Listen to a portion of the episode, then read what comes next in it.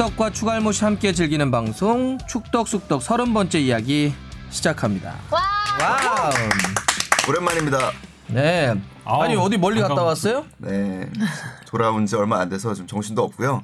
음. 폴란드 잘 다녀왔고 많은 분들이 어 기억해 주셔서 감사한데 그 경기 끝난 다음에 그 플래시 인터뷰 정정용 감독과 음. 한게 저였습니다. 그래서 그 마지막 멘트가 많은 분들의 심금을 울렸던 걸로 예, 제 아니. 근데 일단? 이게 지금 저 팟캐스트이기 때문에 당신이 누구라는 설명을 좀 하고 있 바로 쏙 지금 인사 들어오면 시간 이, 아니에요? 이 정도쯤 됐으면은 제가 누군지는 대충 아, 이제 목소리만 그, 들어도 분들 알아야 된다, 이겁니까? 이건 근자감이야 뭐야?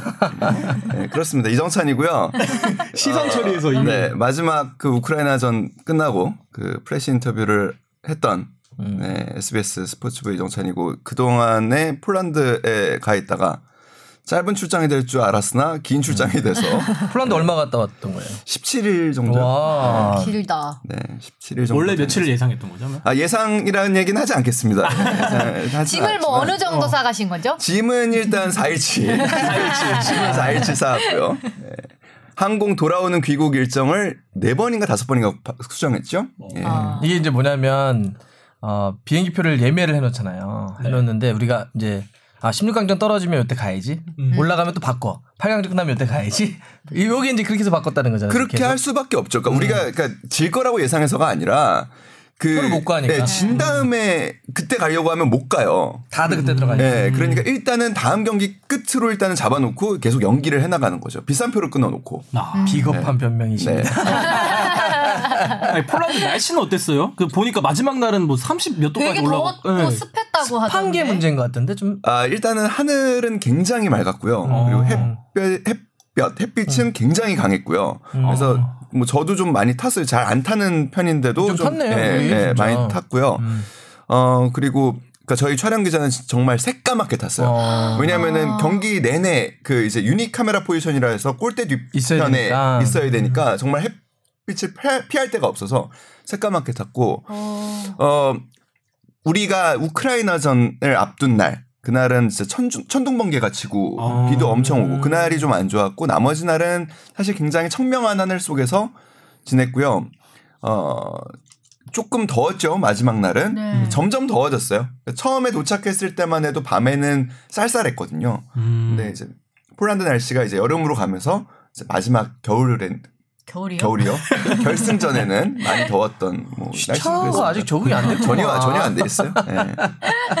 그 리포트 하시면서 화면 보니까 갈수록 초췌해지더라고요. 이렇게 음. 뭔가 수염도 덥수룩해진 느낌의. 아 그렇진 않은데 면도는 매일 했어요. 그래도 방송 나가는데. 그건 게으른 거야. 어. 아 습하진 않았어요? 습하다는 어, 얘기는 뭐지 그러면? 그 마지막 날이 그랬던 거예요. 그러니까 마지막 그, 날이. 그게 그, 말씀드렸듯이 경기 전날에 천둥번개가 치고서 음. 소나기가 왔었거든요. 그러다 보니까 이제 그 습기가 좀 남아 있어서. 음. 근데 얘기 들어보니까 폴란드 같은 경우에는 산이 없거든요. 음. 그 대부분 평지예요. 그래서 일기예보가 정말 잘 맞는 편이래요. 어. 근데 정말 그날도 새벽 3시, 아, 새벽 3시란다. 오후 3시가 됐는데 뭐 쨍쨍해요. 근데 그 문자로 경, 그 기상청, 폴란드 기상청에서 보내는 오. 경고 문자가 오더라고요. 어. 거기는 열일하네. 집 밖으로 나오지 마라. 어. 굉장히 강한 바람과 천둥 번개가 치니까 밖에 활동을 자제하라라는 문자가 와서 음.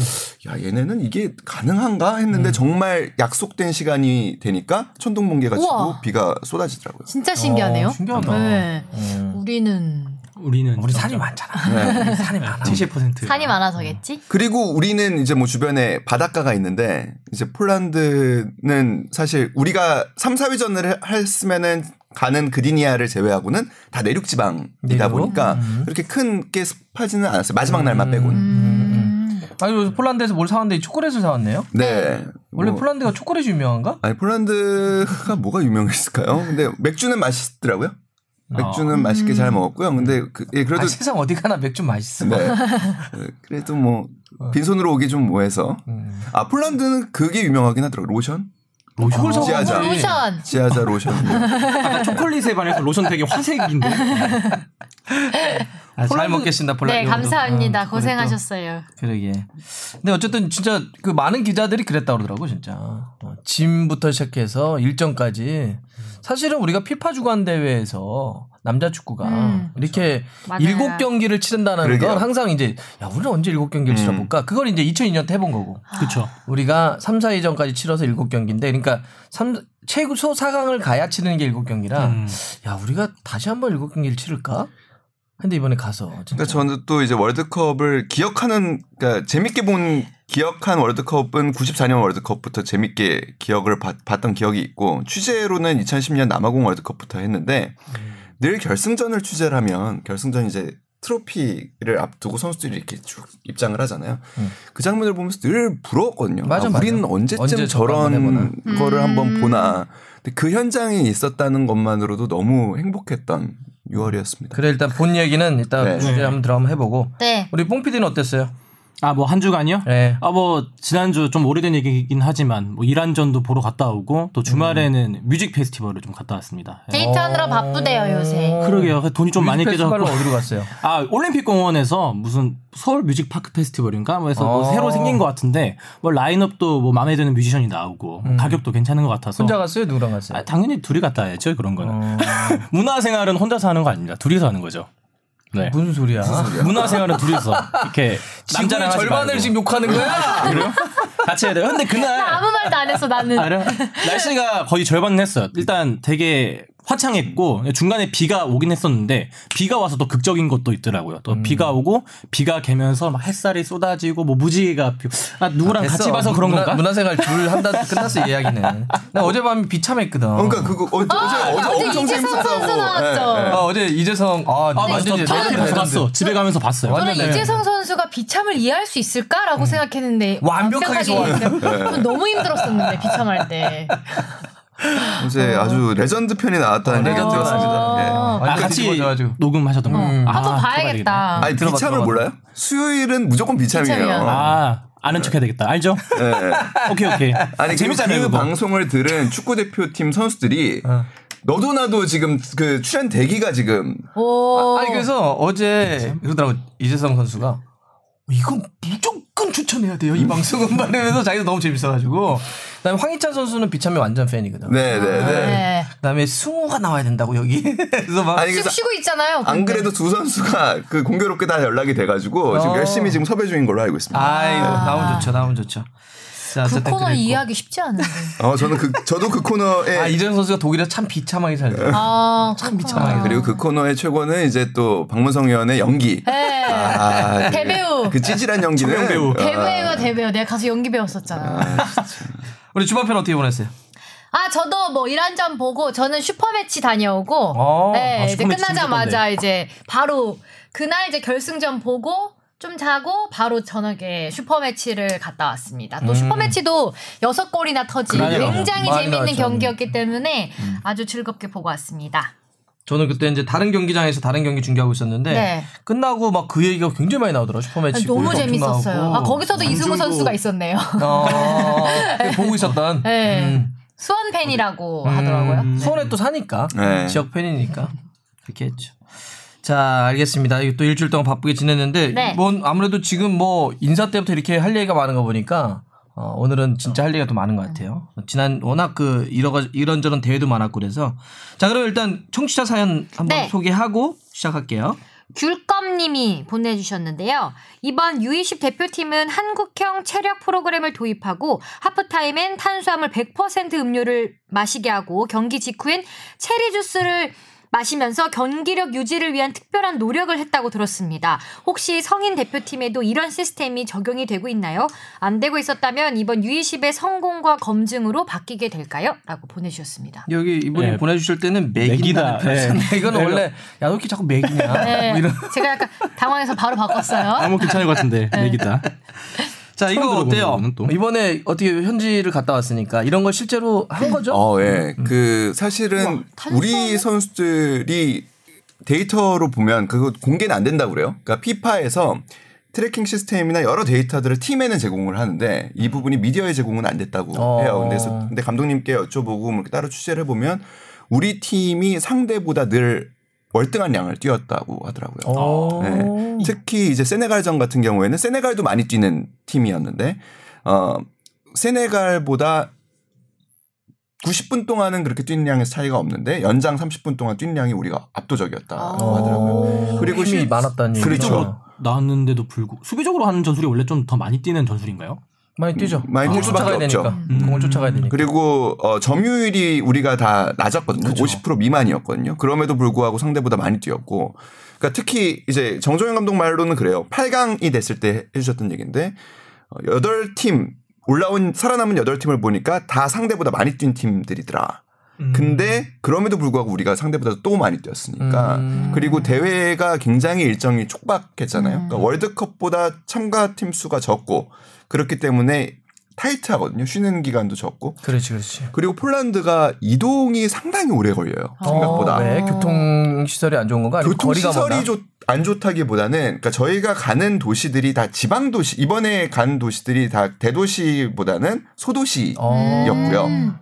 보통 20세 월드컵들은 지역붐 그렇게 많이 같은 하지. 거를 위해서 그렇게 음. 하죠. 우리도 지난 2년 전에 서울에서 안 음, 했잖아요. 음. 아. 그러니까 그런 상황에서 바르샤바를 중심으로 다 교통망이 발전돼 있는데 우리도 마찬가지죠. 그렇죠. 뭐 서울을 중심으로 그러니까 해서 가는 거지. 지방에서 지방으로 가려니까 좀 어려운 어려운 부분이. 있는 거죠. 음. 그리고 고속도로가 그러니까 교통 정체는 없었어요. 음. 교통 정체는 없지만 대부분의 도로가 국도를 생각하시면 돼요. 그러니까 아. 왕복 2차선 도로. 음. 아. 그러니까 아 무래도 아, 버스로 이동을 하게 되면 선수들 같은 경우에 컨디션 유지 때문에 한그두 시간 이동을 했으면 40분 정도는 나와서 스트레칭도 하고 이렇게 그렇지, 하면서 그렇지. 가더라고요. 아. 그러니까 400km 정도를 이동하는데 뭐 7, 8시간, 많게는 9시간 정도가 걸렸던 거죠. 체력 싸움이 중요했구나. 진짜 그래서 그렇게 전세기 딱 탔다 했을 때 그렇게 좋아했던 거구나. 뭐, 예. 선수들이. 음. 그런 점이 있었고 그럼에도 불구하고 우리가 끝까지 이렇게 뛸 수 있었던 거는 사실 뭐 대회 기간에 이런 것도 중요했지만 파주에서부터 굉장히 준비를 탄탄하게 했다고 해요. 음, 음. 어 그리고 뭐 지금 대표팀에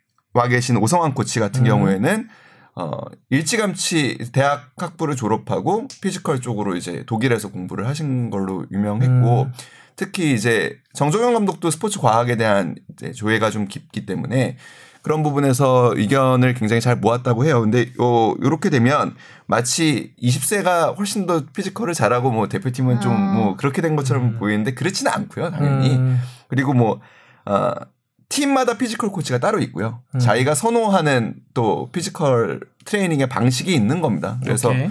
뭐 이번에 잘 된 게 있다면은 다른 연령급 대표팀에서 인용을 할 수도 있겠지만 그 팀에서 결정할 문제이고요. 그리고 음. 그 팀에는 그 팀에 맞는 또 어, 체력 관리가 필요하죠.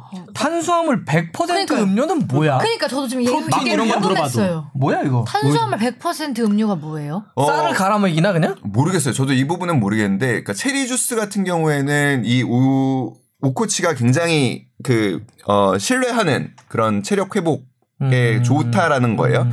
근데 저도, 아, 체리가 체리가 비싼데. 좋구나. 이거 비싸 이거 비싸. 저도 그래서 어제 너무 피곤해서 이 얘기 들은 게 있어서. 체리 주스 드셨어요? 백- 아니, 백화점에 가서 체리 주스가 있나 물어봤더니 없어요. 다 팔렸나 이것 때문에? 아니? 그런 건 아니, 아닌 것 같고. 근데 저 그러니까 체리 주스는 마셔본 적 없는. 것 체리가 같아요. 비싸니까 이게 복분자 이런 건. 들어봐도. 그리고 실제로 이 팀도 그러니까 체리 주스를 뭐 만들어서 갖고 이런 게 아니라 체리를 일단 공수해 갔대요.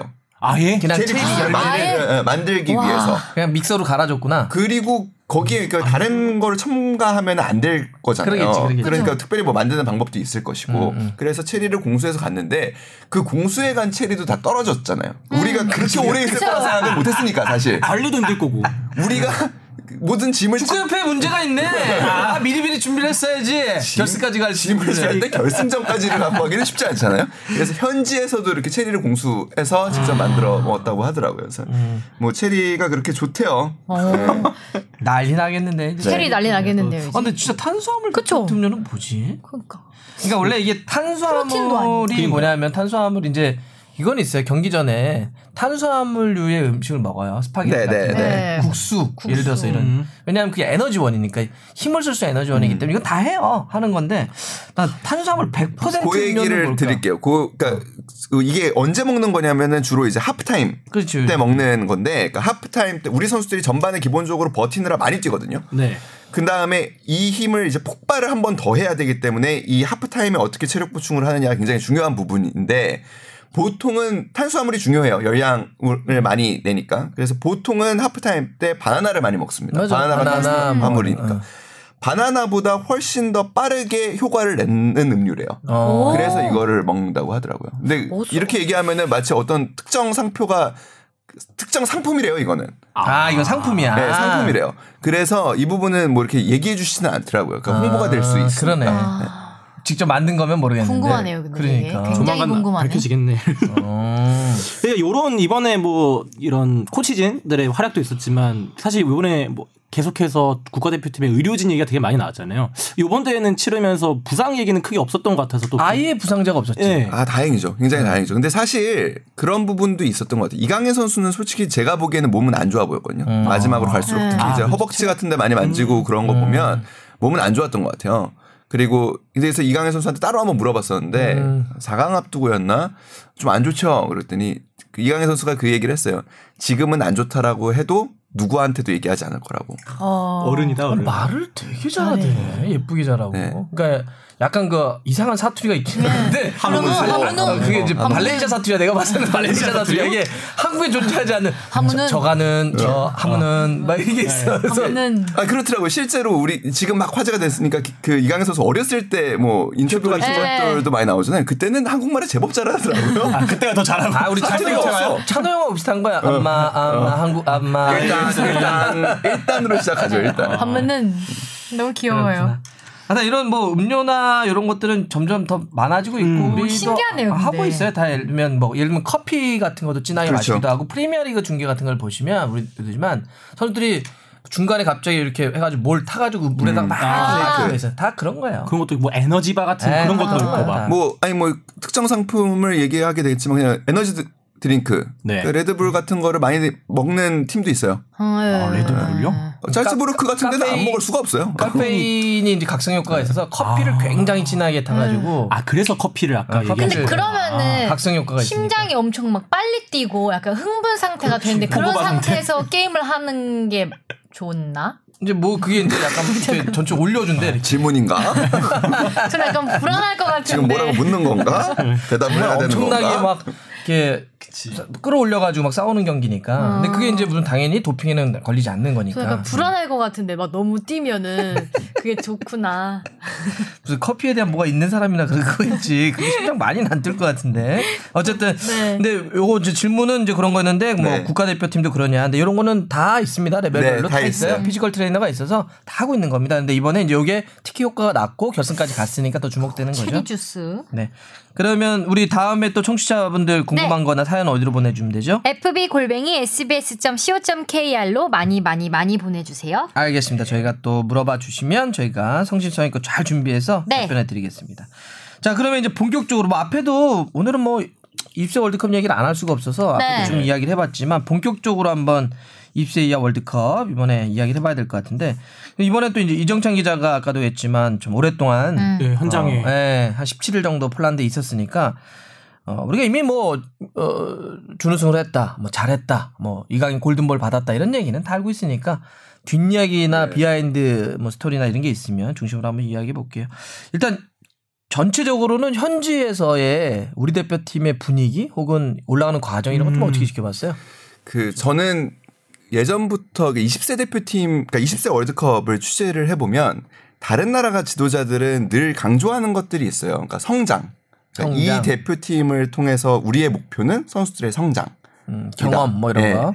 그, 그 2년 전에 잉글랜드 대표팀 감독을 얘기 만났을 때인데 잉글랜드가 이기긴 했는데 그 경기에서 한 수비수가 너무 치명적인 실수를 해서 경기를 질 뻔했었어요. 어. 그래서 그 감독한테 제가 물어봤었거든요. 그 선수한테 어떤 얘기를 해줄 거냐라고 했을 때 그 감독이 그 얘기를 하더라고요. 어떤 얘기도 하지 않을 거다. 음. 오늘은 어떤 얘기도 하지 않겠다. 이 선수는 이미 많은 것을 느꼈을 것이고 음. 우리는 이 선수에게 바라는 거는 이 선수가 이 대회에서 어떤 우승을 하고 이런 게 중요한 게 아니라 이 대회를 통해서 어떻게 서- 앞으로 커갈 것이냐. 뭐 느끼고 중요하다. 경험하고 네, 이제 스무 살인 선수들이다. 어떤 비판이나 뭐 지적도 하지 않겠다라는 얘기를 했었어요. 감독이 너무 무르네 불러야지 야 이씨 너 이씨 축구를 이씨 똑바로 안 해? 그런 것 같아요. 그 이번 대표팀을 보면서도 느끼는 건데 그 한 번을 더 이기면은 보통 한 3일 정도를 더 그 현장에 더 머무르게 되잖아요. 음. 조금은 비약일 수 있겠지만 제가 들은 느낌은 그 3일이 프로에서의 3년에 못지않은 성장의 효과가 아, 있는 것 같아요. 비약이다. 3일이 3년은 너무 컸다. 3개월 정도 모르겠는데. 네, 비약일 수 있지만 40년 정도 있다 왔네 이렇게. 근데 그 정도의 어떤 네. 느낌이었다. 네, 그러니까 그 3일 동안 성장하는 것들이 보일 정도예요. 음, 그러니까 음. 지난해 자카르타에서 어 그 우리 대표팀이 우승하는 과정을 볼 때. 저는 손흥민 선수 보면서 그런 생각을 했거든요. 음. 음. 아, 이 친구가 이 대회 기간 동안에 빠르게 엄청 성장을 하고 있구나. 그러니까 심리적으로도 그렇고 음. 기량이라는 거는 뭐그 이미 완성돼 있던 선수에 가까웠고. 근데 이번 대표팀은 기량도 그렇고 그 3일 동안에 선수들이 성숙해 가는 게 보여요. 음. 그러니까 정말 16강을 준비할 때의 모습과 8강을 준비할 때의 모습은 또 전혀 다른 모습이고 그러니까 그것을 보는 것 자체로 굉장히 뿌듯했어요. 음. 스무 살이라는 나이는 진짜 아직 어린 나이잖아요. 이강인은 18살이고. 이강인은 또 그렇죠. 18살이고. 그러니까 이 나이 때 무엇을 경험했느냐가 사실은 앞으로 성- 선수로서 성장하는데 굉장히 큰 자산이 될 거라고 생각을 하는데 이 선수들이 경험한 그런 하나 되는 거를 스- 스스로 느끼는 것들 네. 그리고 자신감을 더 갖게 되는 것들을 보면 아, 한 번 더 이기는 게 단순한 1승의 의미는 아니겠구나. 그리고 음. 정말 어, 뭐 그런 얘기도 하잖아요. 그 어, 승리하면 하나만 배울 수 있고 뭐 지면은 뭐 더 많은 것을 배울 수 있다. 음. 저는 이 팀을 보면서 무조건 이겼을 때 배우는 게 더 많을 수 있겠다라는 생각이 들었어요. 특히 토너먼트 대회에서는. 음. 근데 다만 우리 지도자들이 이렇게 그래서 사실 지도자들이 이 나이 때 선수들한테 사실은 승부를 강조하는 거예요. 음. 많은 지도자들이 보면 예전에 제가 황선홍 감독 얘기도 했- 했었지만 이기는 경험을 한 번이라도 하면 거기서 배우는 게 너무나 크기 때문에 승리를 강조하고 승부를 중점적으로 지도를 하게 되거든요.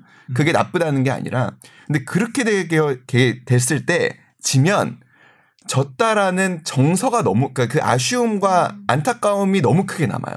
그래서 배우는 게 적어질 수 있어요. 음. 그러니까 그런 점에서는 이번 대표팀은 정말 배운 게 많을 거예요. 그러니까 이겼다는 그런 승리의 기쁨, 자신감뿐만 아니라 우리가 대회에서는 어떻게 해야 하고 벤치 멤버들은 어떻게 활동을 해야 하고 그 벤치 멤버는 또 어떻게 해야 되고 그- 그리고 막내 팀의 막내는 어떤 역할을 해야 하고 그리고 잘해야 되는 건가? 축구를 잘해야 되는 건가? 네, 흉노를. 그리고 진짜 천재성을 가진 선수는 팀에서 어떻게 관리를 해야 되고 음. 이런 모든 것들을 이 팀에 있으면서 많이들 배웠을 거라 생각해요. 그리고 정말 음. 많이 성장하는 게 보여서 저는 보면서는 참 뿌듯했던 네. 대회입니다.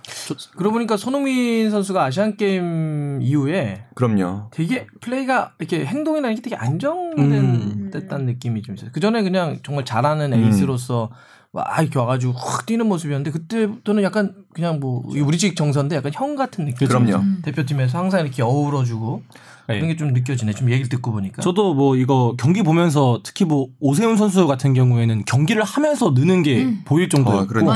경기력적으로 는게 있지만 뭐 이규혁 선수를 또 보면은 경기에 뛰지 않았더라도 아 이 팀에 있으면서 배운 것도 많고 음. 정말 마지막 경기 그 짧- 짧은 순간에 뛰었지만 울었어. 눈물을 흘리는 모습을 음. 보면서 선수들이 얻어간 게 진짜 많겠다 음. 그런 생각 들었습니다. 불었어. 그 이, 지금 이 선수들이 대체적으로 보면 대학교 1, 2학년 정도의 그렇죠. 나이에요.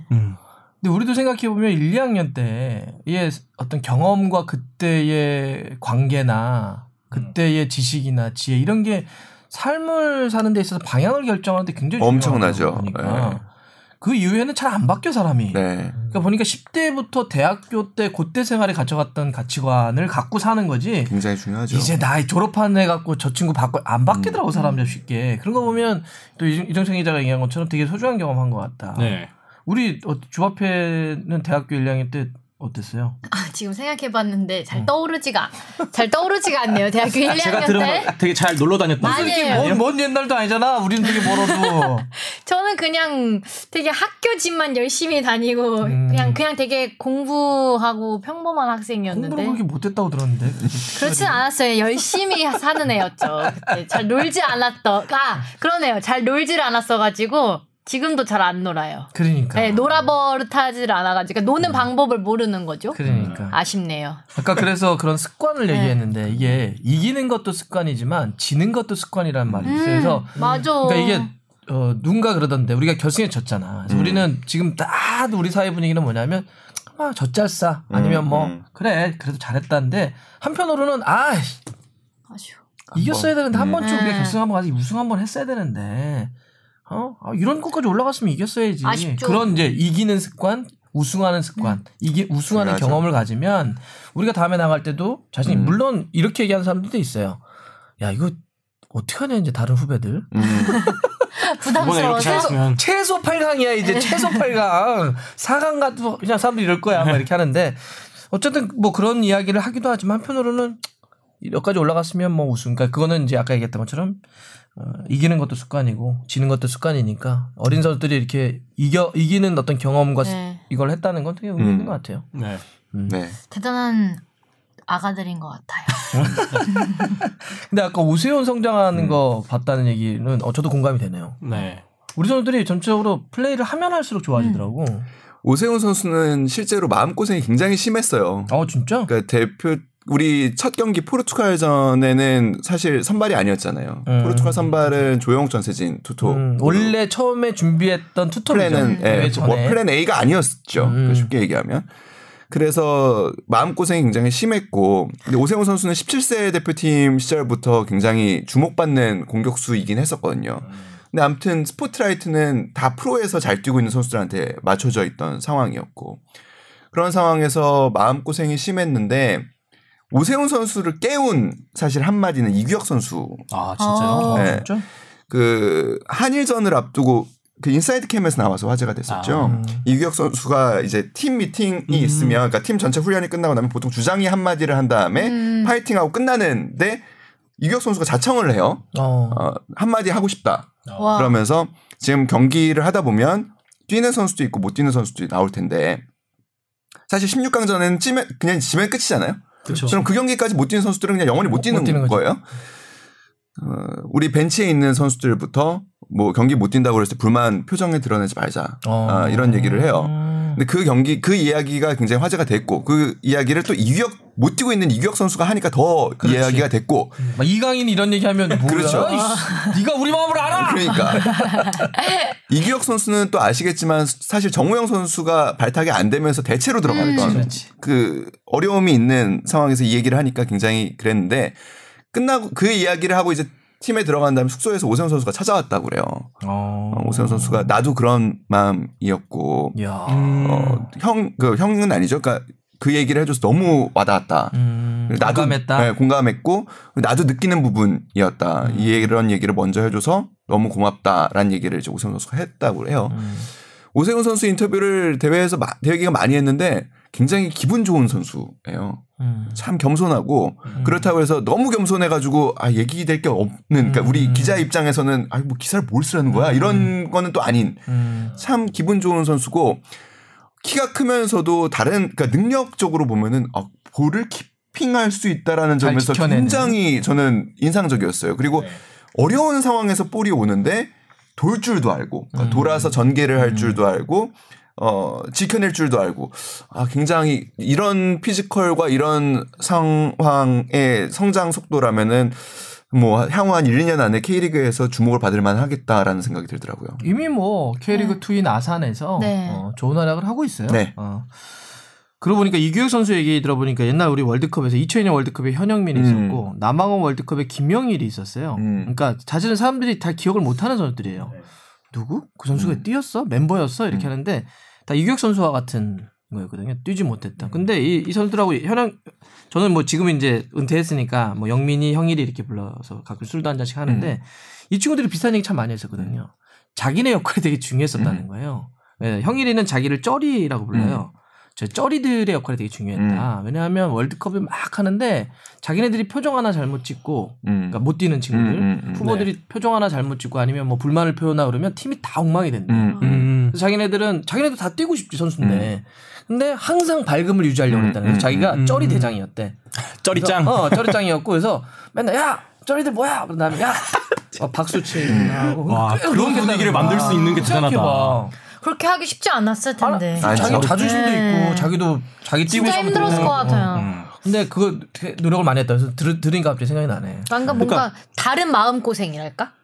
그러니까 그렇지. 뛰는 선수들과는 또 다른 마음 그럼요. 고생을 스스로 계속 하는데 티를 안 내야 되는 거니까. 그렇지. 김현우 진짜 선수가 힘들었어요. 나, 나 어. 괜찮아. 네. 나, 나 전혀 괜찮으니까 네. 나 신경 쓰지 말아줘. 그런데 속으로 막 얼마나 아픈 거지. 그렇겠어요. 그렇다고 해서 누가 알아주지도 않아. 이렇게 얘기를 하면 그런 게 있었어라고 하는 네. 비하인드 스토리에서 나오는 거지. 그걸 누가 알아?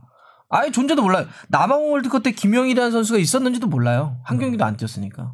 몰라. 그러니까요. 어. 김현우 선수가 이제 결승전 앞두고 그 얘기를 하더라고요. 그러니까 팀의 힘든 유형이 두 가지가 있는데 많이 뛰어서 몸이 힘든 유형과 음. 못 뛰어가지고 마음이, 마음이 힘든 유형. 어, 그러니까. 그러네. 근데 몸이 힘든 게 훨씬 낫다는 거예요. 음.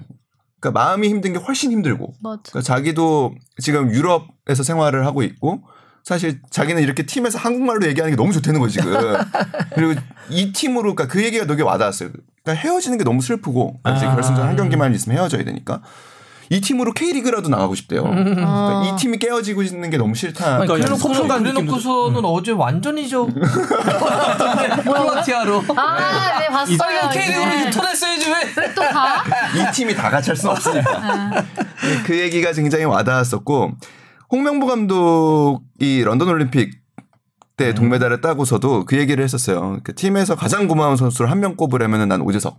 음. 사실 오재석 선수 같은 경우에는 김창수 선수가 부상이 아니었다면 절대로 쓸 수 없는 선수. 그러니까 그 자리에 와일드 카드를 뽑았기 때문에. 음. 근데 오재석 선수가 그렇게 부- 팀 분위기를 밝게 잘 만들어줬대요. 음. 그러니까 자기는 동메달을 딸 수 있는 최고의 원동력은 오재석이라고 생각한다라는 음, 얘기를 맞아. 했었거든요. 그러니까 그런 것들이 그러니까 이 팀에서 우리가 배울 게 참 많은 것 같아요. 네. 그러니까 우리가 누구나 돋보이고 싶지만 누구나 이강인은 아니잖아요. 음. 우리 조직에서도. 그러니까 그런 점에서 나는 어떻게 행동을 해야 되는가, 조직 생활을 어떻게 해야 되는가도 저도 저 자신도 되게 많이 돌아보게 됐어요. 어, 이 얘기는 참 우리가 생각해 볼 게 많다. 유기혁 선수나 네. 이렇게 어, 소위 얘기하는 형일의 얘기로 하면 뭐 쩌리. 그러니까 사실 조직이 이렇게 돋보이는 한두 명이 비출 수는 있어도 음. 그들만 갖고 조직이 운영될 수는 없는 거니까. 리더는 그래서 그렇게 비추지 않는 사람들 다 신경 써야 되고 또 이, 이들도 다 그 안에 있는 구성원들 서로를 다 음. 챙기면서 서로 어깨를 보듬고 가야 되는 거니까 이런 걸 참 느끼는 게 많네. 그러니까 저는 그런 면에서 정정용 감독도 참 대단한 지도자라는 생각이 음. 들어요. 그러니까 결승전이었잖아요. 그리고 한 10분 정도를 남기고 이규혁 선수를 투입. 맞아, 맞아, 네, 맞아. 맞아요. 야, 나는 생각지 못하는 카드. 네. 처음에 그 쉽게. 그냥 처음에는 딱 그 경기 맛볼 때 몰입할 때는 아 최준이 그 전에 쓰러졌거든. 그럼요. 쓰러져서 아 최준이 뛸 수 없는 몸 상태나 보다. 물론 약간 그 여파도 있었다고 봐. 근데 이격을 느끼려 해서 그리고 이제 그때 전술적으로는 이제 왼발잡이 거의 유일한 수비 중에는 물론 이재익 선수는 센터백이니까 음. 측면 쪽에서 왼발잡이가 들어가길래 아 남은 시간 동안 왼쪽에 넣어가지고 크로스 올려가지고 어떻게 해보려나 보다 이 정도로만 생각을 했거든. 어, 정정현 감독한테 따로 물어봤어요. 어. 그러니까 사실 좀 어, 어떻게 생각하시는 거냐고. 저는 어. 왜냐하면은 약간은 그 상황에서 사실 그런 카드를 쓰기는 쉽지 않거든요. 그러니까. 그래도 어떻게든 동점을 만들어야 되는 상황인데 공격수를 넣거나. 근데 정종현 감독은 철저하게 선수의 성장을 생각을 한 거예요. 그러니까 여기까지 왔는데 그러니까 사실 3, 4위전을 가면 골키퍼도 바꾸시려고 다 그랬대요. 바꾸시 3, 4위전은 그랬겠지. 예. 히딩크 감독 안 그러셨잖아요. 아 맞다. 한국 축구에 중장기적인 뭐가 없었나? 그러니까 그렇듯이 그 3, 4위전을 가려면 골키퍼를 바꾸려고 그랬고 결승전을 왔는데 이규혁 선수가 혼자 필드 플레이어 중에 혼자 못 뛰고 있었거든요. 한 번도 음, 경험을 없었는데 이 선수한테는 굉장히 소중한 경험이고 이걸 토대로 해서 어떻게 보면 더 성장할 수 있기 때문에 그 부분을 생각하셨다고 하더라고요. 그리고 물론은 전술적인 이야기를 하세요.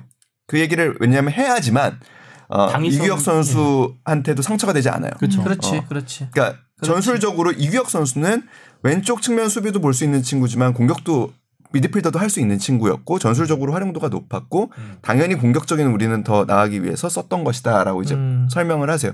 감독으로서 할 수 있는 최선의 음. 발언을 하신 거라 생각해요. 근데 제가 느낀 거는 정말로 이 선수의 성장을 본 게 아닌가라는 생각이 좀 들었어요.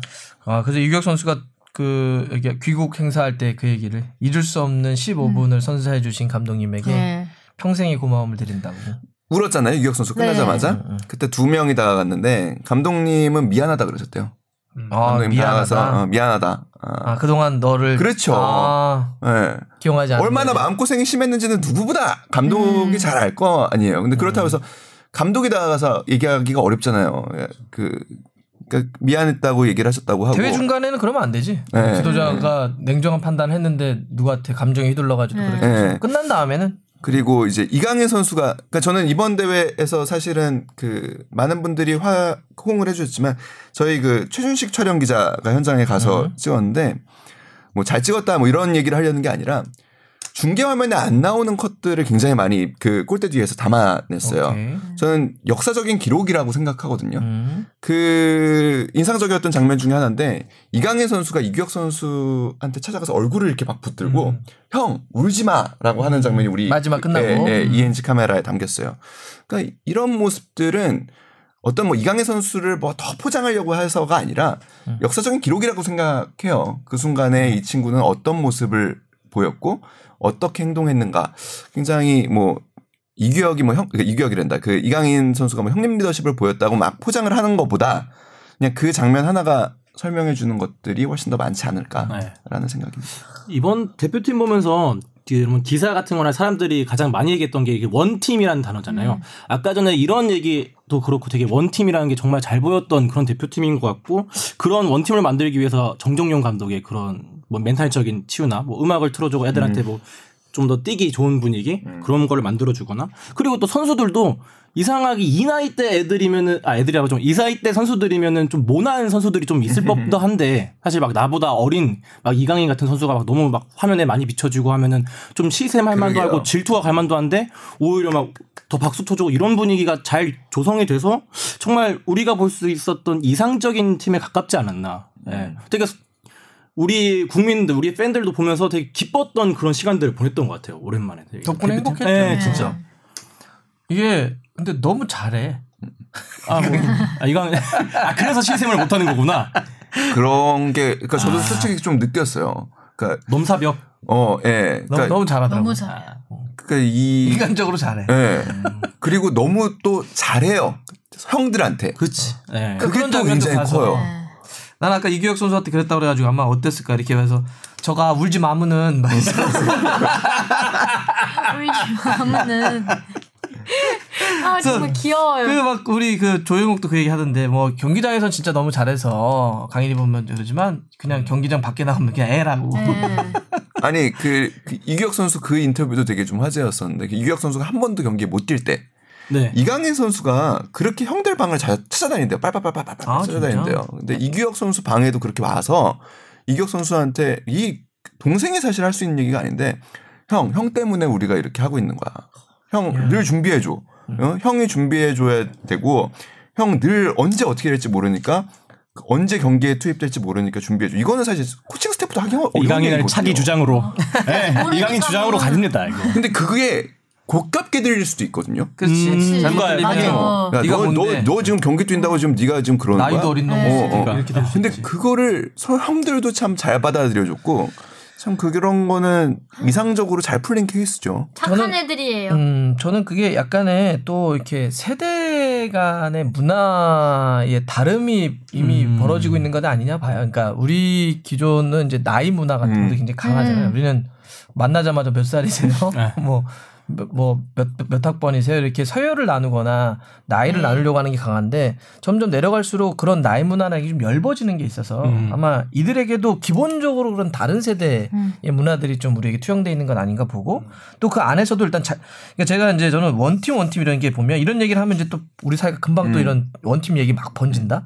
우리도 원팀 해야 돼. 우리 회사도 원팀 하자 막 이래. 야 우리 방송 원팀? 하자. 우리 나이 없애자. 근데 이게 문제는 이런 거야. 이 대목에서 제가 2017년에 쓴 책이 있습니다. 원팀 리더십이라고 할 말이 제일 많으신 네, 분이죠. 읽어보시고. 근데 예. 이게 그런 원팀이 선언한다고 되는 게 아니잖아요. 그럼요. 맞아요. 선언하고 이렇게 규정한다고 되는 게 아니라 이런 노력이나 이 안에 내용들이 채워졌을 때 원팀이 되는 거니까 막 팀 잘하라고 그러면 맨날 그 위에 있는 사장님이나 대표들은 맨날 요것만 차용해가지고 이렇게 해야 돼라고만 그러니까. 되냐고요, 그게. 그러니까. 자발적으로 마음이 없으면 되지 않는 그러니까 건데요. 음. 결국 리더십이라고 하는 것도 내 스스로가 거- 난 리더십이 있어라고 얘기하는 게 아니라 구성원들이 그 리더십을 따를 수 있는- 따르는. 거죠. followership이 더 중요하죠. 그러니까 그래서 이런 one team이라고 하는 교훈도 지금 나는 이정찬 기자가 그런 뒷얘기 해준 게 너무 좋은데 그런 이제 안에서 만들어진 것 아니냐 스스로들이 그리고 또 그런 분위기를 할 수 있다. 그러니까 이건 정정용 감독이 무슨 카리스마로 one 투, one team을 그럼요. 만든 게 아니라 그럴 수 있도록 그릇을 분위기를. 펼쳐준 거지. 음. 이렇게만 그릇을 쳐주면 그 안에서 친구들이 새로운 문화의 어떤 음. 패턴을 가지고 막 만들어낸 거니까 음. 좋네요 이런 거는 진짜 그냥 네. 들어도 경기로만 보면 주바페는 어떤 경기가 제일 기억에 남아요? 저는 아무, 저도 아무래도 세네갈전이 세네갈. 제일 좋죠. 보면서 이게 이렇게 경기를 할 수가 있나라는 음. 생각이 들 정도로 잠깐 한눈 팔면 뭐가 바뀌어 있고 또 뭐가 바뀌어 있고 또 계속 뭘 한다고 그러고 이러니까 어, 제가 살면서 본 경기 중에 이런 경기를 또 다시 볼 수 있을까라는 생각을 했어요. 되게 뿌듯했어요. 그거를 뉴스로 하면서 아 이거를 그래도 우리 회사에서 내가 제일 먼저 얘기하네 이러면서 음. 엄청 뿌듯했어요. 여기 현장에서 본 사람이 있습니다. 아, 아. 아 정말 이게 아마 이거는 거의 비슷할 것 같아요 세네갈 경기. 네. 진짜. 현장에서는 어땠어요 세네갈 경기? 현장 분위기 장난 아니었겠다. 아, 그러니까 일단은 경기가 끝났는데 목이 쉬었더라고요. 갔어야 돼. 음. 그, 근데 저도 아, 그러니까 응원을 했구나. 아, 그러니까 이 기자님이 목이 쉬었다고요? 네, 그러니까 응원을 아. 하는 건 아닌데, 그러니까 저도 이렇게 그 기자석에 있으면은 막 차분하게 냉철하게 경기 그 경기를 보는 스타일은 아니거든요. 근데 그렇다고 해서 막 박수 치면서 보는 스타일은 아닌데, 약간 몰입이 되는. 네, 그래도. 그러니까 들어갔을 때 그냥 아. 나도 모르게 와 하는 근데 그거는 제어를 못 하잖아요. 맞아요. 그러니까 그 순간에 팍 뱉어내니까 목이 그냥 팍 갔더라고요. 그러, 그렇게 몇 번을 한 거잖아요. 그러니까 일단 2대 1에서 2대 2 되는 순간에는 이건 뭐 목이고 뭐고 신경 쓸수 아. 없이 그냥 딱한 번. 그 다음에 조영욱이 3대 1로 네. 되는 네. 골 넣었을 때 빡 한 번. 그 다음에 승부차기에서는 빡빡빡. 어, 끝났는데 뭐 리포트를 할 수 없는 목소리더라고요. 아, 근데 맞아요. 그 어떤 작가가 만약에 스포츠 영화를 만들거나 이런 상황에서 혹은 만화 작가가 만화를 그리는 상황에서 이렇게 쓰면 욕 먹죠. 욕 먹지. 예. 현실성이 너무 떨어진다고. 야 이게 너무 극적이잖아. 네. 진짜 그게 현실로 일어나다니. 예. 근데 오늘 정정현 감독님 잠깐 회사 오셨었거든요. 아. 그래서 만나서도 그 얘기하는데 그 2대1 상황에서 추가 시간 9분이 주어졌잖아요. 네. 그리고 8분이 넘어가는 순간이었잖아요. 네. 근데 그 인 코치가 와가지고 정정현 감독한테 그러더래요. 아 들어갈 것 같습니다. 이러더래요. 음. 근데 그런 분위기가 좀 현장에 있었어요. 음. 아 뭔가 터질 것 같다. 어, 예, 예. 그리고 실제로 이제 이지솔 선수가 그 장면도 그 저희 조현식 하- 기자가 찍은 화면에 잘 나오는데 이강인 선수가 그 코너 플래그 기대 뜯어먹고 있었잖아요. 아, 막 이거 뭐 무슨 그걸 왜 뜯어먹고 있단 말이야? 모르죠. 수조하니까 수조하니까 들어 누워 있었잖아요. 네, 네. 선수가. 빨리 있나지. 이지솔 선수가 다가가가지고 짧게 줘라고 얘기했다고 그러더라고요. 그러고 실제로 그렇게 잘라먹는? 음. 느낌이 그런 느낌이 있긴 있었어요. 아 이거 혹시 들어갈 수 있지 않을까? 그리고 기자님도 느꼈어요? 어 저는 뭐 예, 아 이거 되지 않을까 했는데 솔직히 아. 그래도 거기서 딱 들어가면 하니까 그냥 빡 그냥 목소리 끝. 너무 눈물 날 것 같았어요. 근데 다들 저는. 보면서 지진 않을 것 같다는 느낌이 아뭐다 느낌이니까. 아니 근데 거기서 아예 그 결과론인데 결과야 결과야. 아, 그래요? 결과론인데 얼마 초조했는데. 맞아. 네. 그 순간에 그 확실히 든 거는 이제 그 이제 승부차기로 아, 가기 전에 그러니까 연장으로 갈 때는 네. 아 이거 우리가 좀 유리하겠다. 네. 그치. 따라가면 유리하죠. 라는 생각이 들었었죠. 근데 사실 또 그것도 3대 그렇게 2로 될 하다가 거기서 또 근데 연장 막판에 네. 또 급장 골 넣었잖아요. 먹길래 아 이건 다시 또 세네갈한테 좀 넘어갈 수 있겠다라는 생각이 들긴 했었는데 거기다가 또 첫 첫 주자가 1, 2번 다 이제 다못 실패를 했잖아요. 넣어가지고 그래서 이제는 아 이제는 이제 기사를 정리를 해야겠다. 그렇지. 예, 예, 나도 이제- 1, 2번 네. 두 번째 네. 실패했을 때는 그때 아, 진짜 저도 생각했죠. 맞아 맞아. 모든 카메라. 감독님들과 다 아 이거는 끝났다고 네. 이러고 있었어요. 그러니까 젖잘싸로 이제 생각을 하고 있었는데 거기다가 오세훈 선수가 또 막혔잖아요. 맞아, 근데. 다시 했잖아요. 근데 거기서 사실 그러니까 분위기 반전이 한번 온 것 같아요. 그렇지. 다시 차라고 했을 때. 음. 그 VAR이 참그 이광현 선수도 원래 막았는데 다시 차라고 그 그랬죠. PKT 막았는데 다시 차서 먹혔잖아요. 네. 그래서 아 저 망할 VAR이라고 막 이랬는데 아나운서 입에서 망할 나왔습니다. 이랬는데 이제 그 연장 아니 승부차기 때 그게 또 도움이 돼가지고 아, 우리 미디어들이 얼마나 그랬냐면 아마 그대로 끝났으면 졌으면 진짜 망할 VAR. 어? 어디 그 주심 어디야 신장 다 털었어. VAR이 분위기 망쳤다. 망할 그런데 이겼잖아 아니야. 결과적으로. 아, 네네. 이기니까 다음날 진짜 어땠냐면 아마 검색해봐. VAR VAR. 최고 막면서 그날에 뭐 심판 잘 생겼어 이런 말까지 나오고. 완벽한 VAR 뭐. 아니 현장에서 느꼈던 경험은 근데 조금은 좀 답답하긴 했어요. 세네갈전이요. 예, 아, 예, VAR? 예. 아, 되게 VR. 많이 했어 예. 그날 오케이. 맞아요. 아, 그러니까 맞지? 이게 축구인가라는 생각이 오케이. 사실 조금 들긴 음. 했어요.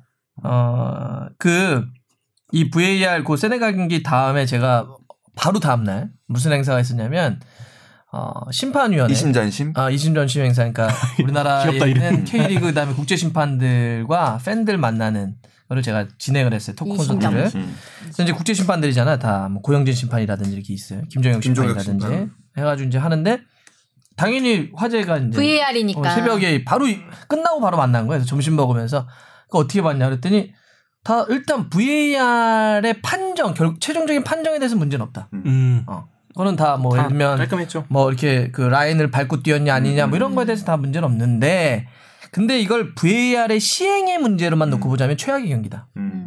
뭐냐면 이게 경기가 너무 끊어졌다는 음. 거야. 음. 너무 끊어졌다는 추가 거야. 시간 9분. 어, 계속 끊어지는 거야. 이게 그래서 그러면 이게 많이 써서 문제냐 뭐가 문제냐 그랬더니 이 주심이 자국 리그에서 VAR을 안 쓰는 주심이래. 음. 음. 그러면 예를 들면 K리그나 몇 개는 지금 자국 내에 쓰는 주심이 있고 안 쓰는 주심이 있는데 가잖아. 그 리그를 가면 그 대회를 가면 집중 교육을 받는 데네. 음. 예컨대 뭐 30시간 이런 식으로. 그러면 30시간을 집중 교육을 받고 그걸 쓰는 거야, 주심이. 그러면 그 주심은 실제로는 실전을 안 해본 주심이니까 그걸 어떻게 하냐면 그냥 책에 나와 있는 대로만 하는 거지. 음. 매뉴얼대로. 왜냐면 실수하면 안 되니까. 음. 그러니까 딱 하면 오케이 체크 오케이, 체크. 오케이 체크. 오케이 아 기다려 기다려 체크 체크 그다음에 다다 본다든지 하여튼 모든 걸 다 그렇게 하는데 해본 사람들은 VAR 소통해서 이걸 확실하니까 넘기세요 그러면 오케이 너 믿고 넘길게 이렇게 간다는 거지 음. 그래서 이 이거는 VAR의 시, 시행의 측면만 놓고 보면 경기를 너무 많이 끊었기 때문에 VAR을 처음에 도입할 때 대체적인 찬성 의견이 많았지만 비판적 의견 중에 상당 부분이 뭐였냐면 야, 경기가 너무 끊어지면 어떡하냐라고 하는 건데 그게 좀 나타나는 경기죠. 그러니까 결국에 VAR을 도입하면서도 피파 그리고 이제 IFAB이라고 그러죠. 모든 IFAB. 그 국제 IFAB 축구협의회에서는, 에 어, 이제 그 얘기는 결국에는 모든 판단은 주심에게 맡긴다는 거였어요. 그러니까 VAR에, 그러니까 우리가 이제 VAR이라고 하면은 비디오 판독이라고 알고 있는데 사실은 정확하게는 video assistant referee예요. 음, referee. 그러니까 도와주는. 심판이에요, 심판. 그러니까 그들이 얘기를 했을 때 그거를 들을지 말지는 전적으로 주심이 판단을 하는 거예요. 그리고 그거를 뭐 내가 반드시 봤어야 되는데 안 봤다 해가지고 주심으로서의 평판이 뭐 떨어지거나 이렇게 평가하는 게 아니거든요. 그럼에도 불구하고 그 경기는 사실 너무 어 진보적으로 사실 반- 받아들인 거죠. 보수적으로 좀 심판이 좀 나의 주관을 믿고 갔었어야 되는데 콜이 올 때마다 사실상 거의 확인을 했으니까요. 그 부분은 조금은 좀 아쉬웠던. 꼼꼼한 심판. 일본도 뭐 VAR 때문에 뭐 분위기 망쳐서 졌다 이렇게 말은 하잖아요. 네. 아니, 원래 지금 아, 그런 거야. 욕하고 그러는 거야. 뭐 네. 축구가 있는 하나 있고. 저는 그래서 되게 웃긴 것도 이런 거였어. 처음에 8분 주어졌다가 음. 추가 시간 플러스 1분이 플러스 1분. 플러스 딱 9분 네, 딱 주잖아요. 바뀌었잖아. 그래서 사람들이 어 코인 노래방 이거 1분 추가가 된 거. 아 근데 그거 부분은 저는 좀 이해가 안 되는 것 중에 하나가 그 애초에 그 이거 다시 플러스 했, 하는 걸로 했다며. 아, 그러니까 그 애초에 현장에서 그 우리 어떻게 돼- 그 규정이 어떻게 돼 있냐면 마지막 1분이 남은 순간에 그 사이에 그 이제 밖에 있는 사심이 대기실. 들게 돼 음. 있잖아요. 처음부터 저는 들때 9분으로 봤어요. 아 처음 들때 9분이었어. 근데 제가 볼 때는 그게 그러니까 취재를 해보지는 못했지만 보통 이제 그 우리 방송에 코다가 나가잖아요. 그건 어떻게 나가냐면 이제 대기심이 이제 소스를 주는 걸 갖고서 이제 방송에서 준비를 해가지고 같이 씌우는 거거든요. 그러니까 그때 처음에 8분이라고 얘기했을 가능성이 있어요. 아, 근데? 경기장 내에 공지가 될 때는 처음부터 9분이 돼서 저는 왜 그 이제 저도 이렇게 보다 보면은 그 경기는 모니터를 보지 않는 데서 그렇지, 경기를 볼 수. 없는 상황이어서 그렇지. 중간에 자리를 옮겼거든요. 근데 그 내가 본 거는 9분이었는데 그 화면에 8분이라고 떠서 왜, 왜 그러지 하니까 조금 이따 고, 고쳐지긴 하더라고요. 음, 어쨌든 이거 재밌었어. 네. 갑자기 9분으로 딱 바뀌길래 어 이모가 추가해 주셨나? 그래서 넣었잖아요. 그러니까. 그거 추가 안 됐으면 못 넣었죠. 네, 예. 못 넣었잖아요. 행운의 1분. 그러니까. 요 주바페는 이번 그 경기는 세네갈이고 가장 기억에 남는 골 장면은 뭐예요? 어떤 골? 골 기억에 남아요? 골. 너무 많아가지고 저요. 근데 거? 저는 개인적 뭐 다른 골도 좋은데 마지막에 승부차기 때 다시 찬 오세훈 선수의 아, PK가 그 엄청. 빵. 어. 저는 제가 만약에 PK를 차는 선수라면 아니면 또는 막는 골키퍼라면 저는 늘 생각해요. 난 저 PK 때는 아마 살아있지 못할 거다. 심장이 멎어버릴 것 같다. 그 부담감을 나는 이기지 못한다라고 생각하는데 심지어 다시 차게 했잖아요. 근데 음. 그 다시 차게 할 때 더 저는 멘탈이 나갈 것 나가지. 같아요. 음. 근데 그거를 찼을 때 굉장히 제가 봤을 때는 되게 정면을 향해서 완전? 찼잖아요. 그거는 약간 자기 자신에 대한 도전? 약간 그러니까. 그런 느낌이었어가지고 그 뭐라고 해야죠? 대, 담대함? 음. 그 오세훈 선수의 그 담대함에 놀랬어요, 저는. 그리고 딱 넣었다고 이러는데 음. 너무 멋있는 거예요. 그래서 멋있었어. 아, 난 저는 저는 그 PK는 그 축구에 하면 경기에 있어서 PK가 제일 싫어요. 결국 저는 PK 싫다. 너무 싫어요. 제가 패스는 앞으로, 패스는 PK는 앞으로 싫다. 너무 싫어가지고 근데 저는 그걸 견딘 게 정말 대단하다고 맞아 생각해요. 사실 그 차붐이 음. 선수 시절 때 PK를 한 번도 안 찼어요.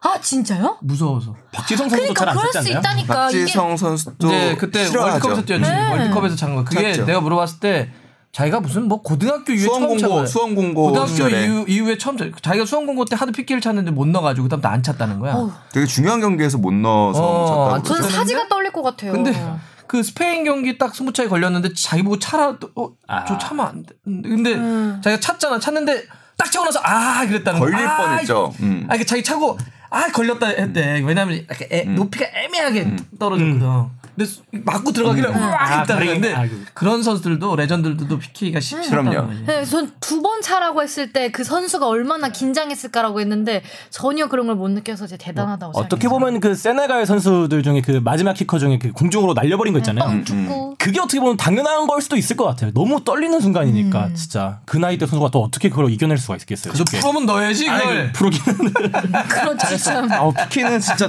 간 떨려. 그래서 승부차기에 제일 많이 쓰는 수식어 중에 하나가 악마의 룰렛이라는 얘기를 하잖아요. 11m 룰렛. 뽕 PD는 어떤 골이 제일 개인적으로 나왔어요? 저는 그 이강인 선수가 그 엄청난 연기를 보여준 후에 아. 최준 선수에게 찔러주고 아, 딱 넣는 그 골이 가장 인상적이었던 것 같아요. 그런 그 골 장면이 그런 킥력을 진짜 잘 대변한 어떻게. 그 패스가 속도나 그런 궤적 음. 같은 게 어떻게 그렇게 슛을 바로 하면 되게끔 만들어줄까? 물론 최준 선수의 움직임도 좋긴 했겠지만 음. 그 과거에 뭐 영상 자료 같은 거 많이 보니까 마라도나 선수가 그렇게 했던 게 있더라고요. 진짜 마라도나의 재림이 아닌가 싶을 정도로 아, 진짜 깔끔한 패스. 강인은 슛돌이 때부터 잘 찼더라. 아, 표정 연기까지. 진짜 그런 저는- 센스는 타고난 거예요. 킥력도 킥력이지만 그 장면은 그러니까 이거는 가르치 그러니까 누구한테 배우지 않은 거잖아. 음. 그걸 어떻게 배워? 그 순간에 프리킥을 그렇게 차라고 배워 이걸? 안뭐배안 배워. 그냥 그런 타고난 그 그의 끼 감각 나 그렇게 무서웠어. 이거 이거는 아 이 친구 진짜 무서운 친구구나. 그러니까 기술은 열심히 노력하면 어느 정도까지 올라가는데 감각은 절대 가르쳐 줄 수 있는 게 아니잖아. 네. 우리도 이렇게 세- 생활하다 보면 어떤 친구들이 감각을 내가 이걸 배운다고 되나? 그러니까. 안 돼 그 감각은 그냥 타고난. 그래서 아, 이 친구가 아 보통 친구 아니구나. 음. 나 그리고 또 하나 그 장면은 약간 약간 한국 축구에 약간 쓴소리를 하면 우린 그런 장면에서 그런 걸 잘 못해. 왜냐하면 벤치를 한번 봐야지 우리. 음. 왜요? 어떻게 찰지 오다가 나와야 아, 돼. 오다가 한번 나와. 오다가 나와야 돼. 개인의 창의성보다는 그러니까 아, 그 장면은 진짜요? 강인이기 때문에 그렇게 할 수 있었던 것도 있어요. 그러니까 아, 원래 오다가 얘는? 발렌시아에서 스- 그러니까 무조건 모든 걸 오다를 하지만 나중에 한번 K리그라도 봐요. 네. 나면 벤치를 한 번씩 보는 게 있어요. 이렇게 해서 예, 올릴까요. 말까요? 어, 누가 찰까? 아, 오케이.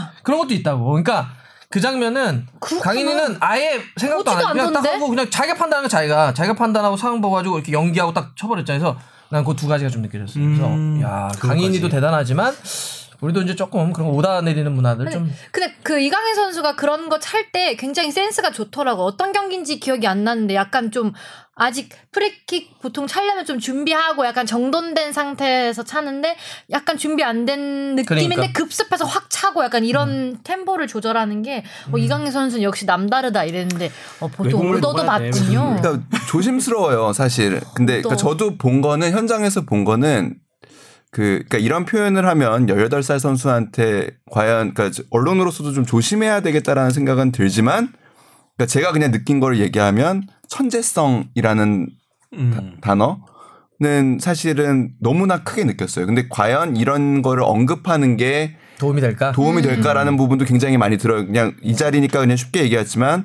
사실 기사에서는 쉽게 쓸 수 없는 표현이죠. 어, 대단해 보여요. 그러니까 팀의 전반적인 흐름을 바꿀 수 있는 선수. 아니, 감각이 있다니까. 네. 난그 장면 보고 확실히 느꼈어. 감각이. 아, 이 친구는 기술 말고도 감각이 있구나. 그 빠른 그런 식의 빠른 프리킥을 내가 봤던 게 유럽 리그에서 뭐였냐면 예전에 그 맨유의 라이언 긱스가 음. 챔스인가 어떤 대회에서 그게 있어요. 딱 프리킥 차려고 그러는데 그냥 딱 하자면 빨리 쳐가지고 골을 만들었던 게 있어요. 그리고 지난 시즌에 아널드 음. 리버풀의 코너킥. 챔피언스리그 때 이제 그런 거는 그건 진짜 그때 그 앨런 시어러가 얼마나 칭찬했는데 그게 음. 딱그 내용이거든. 야 아널드가 볼 잘 차는 건 알았지만 저런 끼를 가, 저런 음. 감각을 갖고 있다고? 음. 제가 저 정도 레벨의 선수였어? 음. 이런 얘기를 하고 그러니까 그 감각은 가르치는 게 되는 게 아니니까 그- 그걸 레벨이 더- 한 단계 더 높은 선수로 봐버리는 거지. 그래서 이강인이 그걸 보고 아 이 친구는 진짜네. 음. 자 모든 모든 걸 다 갖춘 것 같아요. 이런 실력적인 것도 있고 감각도 있고 멘탈적인 것까지 있고. 귀여워. 앞으로 예, 귀여운 것까지 중요하죠. 귀여운까지 겸비하는. 네, 중요해요. 나이가 어리, 어리, 어리니까 하면 음. 그러니까 이제 어 이제 대표팀 지도자로서 우리가 이제 뭐 일단 이강인 선수는 해외에서 클럽에서 활동을 할 테니까 그러니까 앞으로 굉장히 큰 숙제를 아는 거죠. 그러니까 이 천재성을 어떻게 또 이강인 활용법 나오겠는데. 어떻게 성장시켜 갈 것인가에 그치. 대한 음. 부분은 그리고 어떻게 사회가 어, 또 미디어는 또 어떻게 바라볼 것인가 굉장한 숙제를 남긴 거예요, 사실은. 혹시 우리 이 기자는 현장에서 볼 때 가장 기억 남는 골이 있어요? 어, 사실 뭐 기억에 남는 골은 아무래도 저는 세네갈에서 2대 1에서 2대 2가 되는 공점골이 사실 제일 뇌리에 너무 강하게 저건가요? 그. 이지솔 조용호 아니, 아니, 아, 그 이지솔 네, 잘라 네. 들어갔던 거. 그거는 너무 강하게 남아 있어서 다른 골들도 물론 다 멋있었지만 어 그 골은 쉽게 예, 영혼이 가시지. 않는 그건 것 상황. 자체가 네, 너무 네. 극적이니까. 예. 저는 그 경기에 세네갈 경기에서 조영욱 조영욱 선수. 선수. 아, 그, 그건 진짜 둘다 두 선수가 너무 잘했고 맞아요. 특히 이강인 선수가 그딱 느린 패스. 동작을 보면 패스 옵사이드에 안 빠뜨리려고 그것도 감각인데 정박이 안 주고 딱 따닥 쳐서 줄 때. 아, 그 나중에 봐봐 이렇게 아? 스텝을 하나 둘 셋 땅을 안 줘. 아. 이렇게 쳐버렸어. 왜냐하면 아. 들어가는 거 보고 딱 빠지니까 거기서 빨리 차려고 딱 치더라고. 나중에 느린 동작 보면 기가 막히잖아요. 근데 그게 참 그러니까 대단한 것 같아요. 기가 막히고 그- 약간 소름 끼치는 네. 장면인데 그러니까 그거 안 빠뜨리려고. 아 진짜요? 조영욱이 아, 옵사이드를 안, 빠, 안 빠뜨리려고 하나 둘 세 개 하고 스텝을 왼발로 쳤으면 무조건 걸리는 건데 옵사이드 딱 보고 들어간 타이밍 패스의 삼박자가 있는데 첫 번째 빠를 것, 두 번째 정확할 것, 세 번째 타이밍 맞을 것인데 음. 가장 중요한 게 타이밍인데 타이밍 맞추려고 따닥 저 반박으로 가더라고요. 그래서 잘못하면 옵사 걸리지 어. 그 상황에. 와 저걸 저렇게 해준다고 내가 그 느린 동- 그러니까 뒤에서 할땐 몰랐다가 옆에서 이렇게 이렇게 해서 하는 거야? 보는데 반박을 치더라고 그래서 아저 괴물이네 저 친구 진짜 물건이네. 두살 어린 것도 감안하면 진짜 아, 잔디에 대한 사실 특성도 그러니까 채- 이거는 그러니까 그냥 감각적으로 알고 있어야 가능한 거거든요. 그러니까 그 위원님 말씀하셨지만 그러니까 예를 들어서 최준 선수한테 준 패스 같은 경우도 보면 빠르게 찼지만 정확하게 차는 동작에서 볼의 스피드가 죽어요. 그쵸 그쵸. 그러니까 그거는 힘 골프 조절이거든요. 골프. 그렇죠. 그러니까 이게 강하게 차야 되지만 거기서는 서야 돼요. 네. 그러니까 속도가 줄어야지. 그, 그러니까 거기서 아니 그 말에 강하게 그치, 차는데 거기서. 서야 된다. 속도가 줄어야 최준이가 맞아. 원바 그냥 그렇지. 바로 받아서. 다이렉트로 때릴 수 있는 거거든요. 이게 너무 세면 나가는 거고요. 음, 너무 약하면 수비가 붙어요. 그쵸. 그러니까 그 상황에서 그런 힘 조절이 된다라는 거는 이건 뭐 배워서 하는 건 아닌 것 같고. 진짜 골프 그러니까 형이지. 골프 이렇게 막 라인 타서 이렇게 움직이는. 되, 너무 정확해. 하는 것마다 다 프리킥이며 코너킥이며 너무나 다 정확해서 저게 지금 컴퓨터 그래픽으로 하는 건가. 음. 약간 이런 생각? 뭔가 이런 우리의 재능이 있어. 눈이 그 길로 맞춰질 것 같아 요. 사실 우리가 국가대표 경기 봐도 이런 프리킥이나 코너킥 상황에서 막 어이없이 나가거나 막 길거나 이런 장면이 되게 많은데 에이, 이강인. 선수가 이제 그런 걸 계속 차는 걸 보니까 이제 아 저기로 가는 건 다른 당연하겠지. 이런 예. 크로스의 quality를 본 적이 나는 없- 국내에서 진짜 전례 없는 것 같은데 오세훈한테 그 또 아, 네. 그 궤적 그런 크로스의 그거는 궤적을 어, 머리 안 갖다 대면 큰일 날 뻔했어요. 욕 진짜 먹을 뻔했어요. 그거는. 그걸로 치다니. 네. 그래서 아 정말 이강인은 진짜 보내 생각이 들었고 결승전 짧게만 얘기하면 결승전은 좀 아쉬움이 남긴 하는데 네. 결승전은 어떻게 봐야 되나? 저는 사실 그 어. 너무 이른 득점. 타임에 그 득점을 했잖아요. 저는 그거 PK 아닌 줄 알았어요. 저는 그게 약간 라인이 부담했어요. 애매했던 것 같아. 아니요. 나는 딱 아, 라인 근데 그냥 반칙 확실했어. 지점이 라인 위면은 되는 거야. 아, 아. 오케이. 내가 그 얘기 해줄게. 내가 그 중계를 하면서도 바로 얘기했었는데, 규, 규정, 규정은 뭐냐면, 라인은 인으로 봐. 아 반칙은요? 아, 아. 라인은 인으로 보니까 예를 들어서, 그 골라인도 똑같아. 골라인을 걸치면 밖으로 나갔다고 봐? 아니면 골이라고 봐? 아니면 골이 아니라고 봐요? 골라인 걸쳐 아니라고. 아니 여기 네. 그건 왜냐면 in으로 보는 거야. 음... 똑같은 개념. 그러면 페널티 에어리어 라인에 걸렸어. 라인 위에서 밟았단 말이야. 네. 그럼 그거는 인으로 보는 거야. 아. 그러니 PK지. 아. 아, 물론 그건 넣, 규정상 정확하게 그거는 VAR까지 봤기 때문에 정확하게. 음. 넣, 넣은 건 좋았어요. 역시 음. 이강인이 선수가 차서 넣을 거라고는 생각했는데 약간 좀 너무 빨리 넣었어? 너무 뭔가 불안했어요. 저는. 맞아 노래 넣으니까 또 불안한 85분 어떡할 거야? 약간 이런 생각이 드는 거예요. 그냥 제, 저는 네. 그래서 좀 불안했어요. 저도 이번에 불안하고. 그 이른 득점 보면서 아 이걸 바랐죠. 그, 그 뭐야 리버풀과 토트넘의 그 챔스 결승전처럼 아 이른 시간에 득점이 딱 터졌으니까 이거를 잘 지켜가면서 아 후반전에 다시 한 골 이런 걸 바랬는데 네. 한켠으로는 불안한 너무 게 너무 확실히 있더라고. 지켜가지고 더 힘들었을 것 같아요. 선수들이 그거에 대해서 더 이렇게 해가지고 더 음. 힘들었을 것 같아요. 그, 그 중계 화면도 많이 잡혔잖아요. 중간에 이강인 선수가 라인 좀 올리라고. 그러니까 선수들이 이른 시간에 골을 넣다 보니까 네, 좀 내려서? 라인을 뭐 뒤로 많이 미루고 좀 수비적으로 하려고 하는 생각에 오히려 그 기존에 좀 어떻게 보면 이번에 정정용 감독이 공격적인 전술을 꺼냈다고 하잖아요. 그런 컬러랑 좀 안 맞지 않았나. 저- 결승전은 네, 결승전에서. 네. 그 실제로 감독도 아쉬워하는 부분이 그 부분이에요. 그러니까 감독님은 그 경기 후 플래시 인터뷰에서도 제가 물어봤을 때도 그 모든 그 잘못은 나한테 있다. 선수들은 최선을 다했다고 음. 얘기를 했지만 사실은 이른 시간에 골을 넣은 다음에 주바페가 느낀 거를 선수들이 느낀 모양이에요. 그러니까 선수들이 음. 라인을 굉장히 내렸어요. 그쵸? 그래 보였어. 네, 그리고 감독 아 이제 주바페 이제 이제 진짜 잘 봐, 너무 이제. 잘 봐. 감독은 계속 얘기했어요. 생각 없나 자네? 올라가라고. 네. 지금 이 상황에서부터 이렇게 내려가 있으면은. 너무 많은 그 오히려 이 상황에서 세트 피스를 주게 될 가능성이 많고 네. 세트 피스 상황에서는 우리가 실점 확률이 높으니까 올라가라. 올라가라고 얘기를 했는데 그거를 사실 어, 선수들이 그게 머리로 이해하는 것과 몸이 따르는 거는 다른 거거든요. 그러니까 결승전이라는 그런 또 압박감도 긴- 분명히 있었을 것이었고 있었고. 그래서 보면 이강인 선수가 프리롤로 왔는데 결국에 마지막에 보면 센 그 전반 마지막 부- 상황을 보면 센터백 바로 앞까지 내려와요. 내려왔지. 음, 네. 네, 맞아요. 안 되니까 풀리지가 않으니까 자기가 풀어보려고 내려오는 거예요. 그러니까 잘못된 상황이에요. 그러니까 우리 대표팀 경기에서도 손흥민 선수가 거기까지 내려올 때가 가끔 있는데 네, 맞아요. 잘안 되고 안 있는 상황인 돼. 거예요. 그렇게 볼 수 있구나. 음. 네. 그러니까 그 점에서는 조금 아쉽죠. 감독도 분명히 얘기를 했고 그리고 그 날씨가 무덥고 습하다 보니까 그 cooling time이 네, cooling 있었잖아요. break. cooling time에도 감독은 주구장창 그 얘기를 했어요. 올려라. 아, 근데 그게 아, 감독은 올리라고 했구나. 예, 안된 거예요.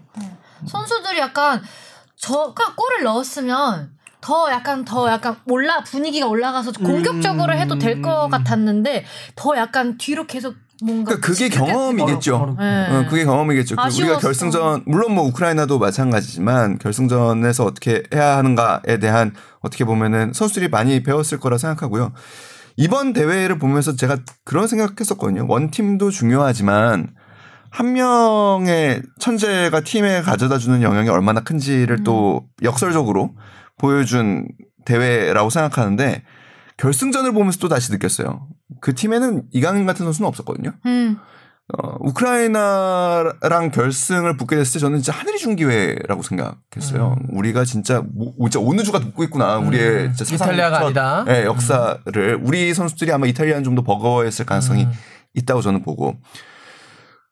근데 그 우크라이나도 15살 때부터 이 팀 감독과 함께 5년을 보낸 선수들이에요. 그러니까 이 상황에서 무너지지 않더라고요. 음. 그러니까 그런 걸 보면서 잘하던데. 예, 잘하고. 역시 역시 결국에는 축구라는 종목은 한 명의 천재보다는 음.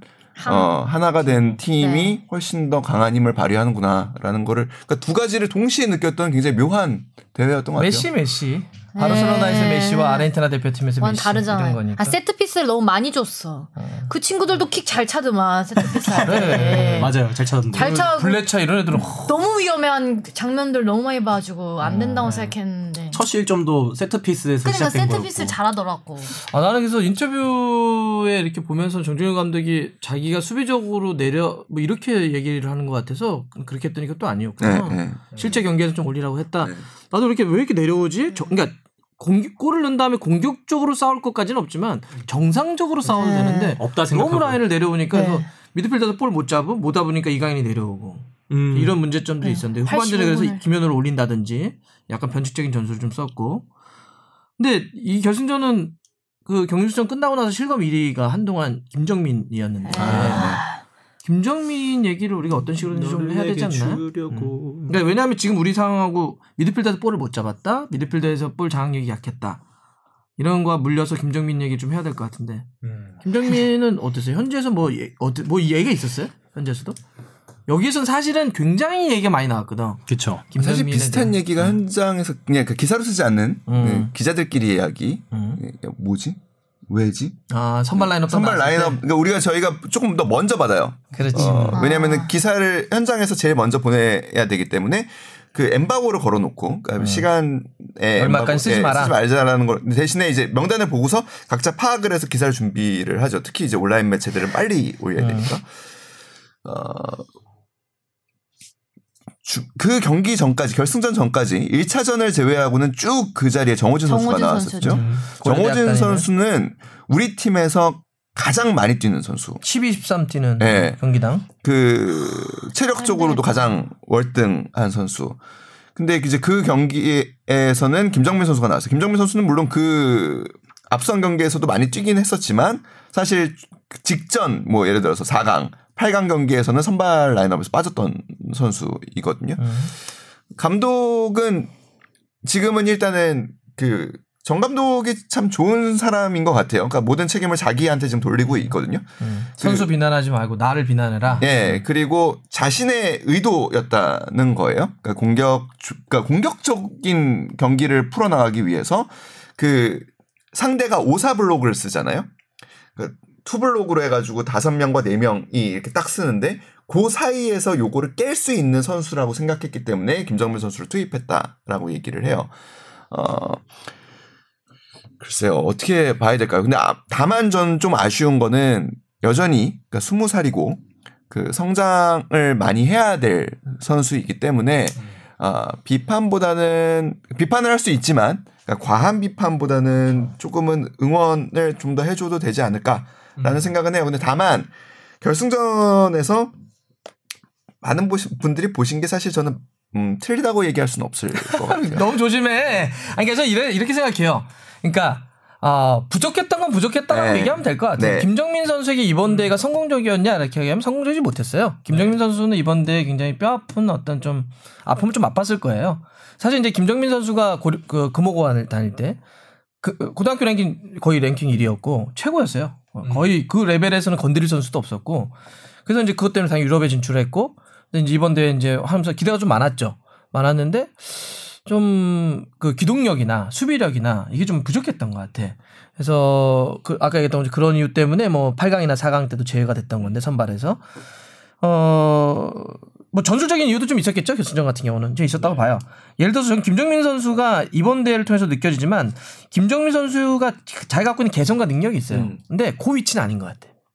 수비적인 위치. 수비형 미드필더 위치는 이거 참안 맞는 위치 같아요. 그럼 김정민 선수는 원래 어디 위치가 제일 잘 어울리는 거죠? 만약에 우리가 쉽게 알 수 있는 예로는. 그냥 지금 대표팀, 그러니까 그 지난번 월드컵 대표팀에서의 기성용 선수가 뛰었던 자리 정도라고 보면은 조금 더 낫지 않나?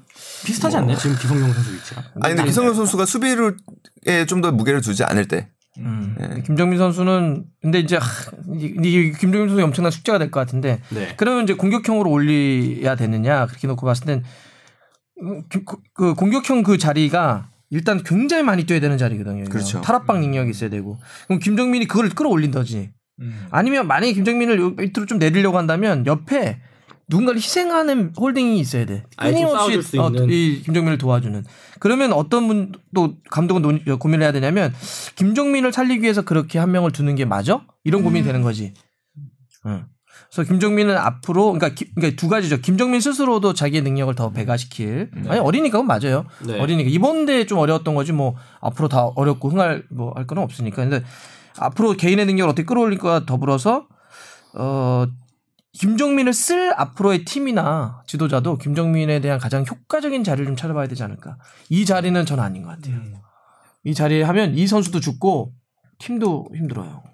사실 뭐 전술적으로도 그렇지만 이번에 팬들이 봤을 때 가장 아쉬웠게 느꼈던 거는 뭔가 그런 투지 열정 같은 게 물론 선수 입장에선 되게 열심히 뛰어려고 했겠지만 뭔가 아. 그런 게 다른 그래요. 선수에 비해서 그런 얘기가 적게 있더라고요. 보였던 것 같아요. 뭔가 아, 자카르타 막- 아시안 어. 게임부터 이렇게 이어져서 왠지 잘그 아니 위치가- 왠지 잘 모르는 건 아닌 것 같아요. 그러니까 저는 네. 저도 이런 부분에 대한 사실 논쟁이 있었던 선수가 굉장히 많잖아요. 잘안 뛴다. 뭐 과거에 뭐 과거 너무 과거로 가지 않아도 뭐 예를 들어서 윤빛가람 선수가 대표적으로 음. 그런 경우였고 대표적으로 막 그런 거에 사람 팬들이 화나는 거거든요. 그러니까 패스 하나 딱 잘라놓고 내가 잘한 것 같아. 그래가지고 더 그러니까 후속 그 움직임? 움직임이 없고 그냥 딱 거기 서 있거나 아니면 잘렸는데 뒤로 돌아오는 속도가 늦거나 이런 경우에 팬들이 좀 그렇게 느끼는 거잖아요. 반대로 우리가 좋아하는 모습은 뭐 박지성 선수 같이 음. 저기서 끊겼어도 막또 진짜 달라가서. 미친 듯이. 달려와가지고. 다시 태클을 해내는 뭐 구자철 선수가 한일전에서 보여줬던 뭐 이런 모습들을 바라는 거여서 근데 그거는 그 예전에 조광래 감독이 그 얘기를 한 번 했었는데 조광래 감독도 사실 그런 유형의 음. 선수였잖아요. 음.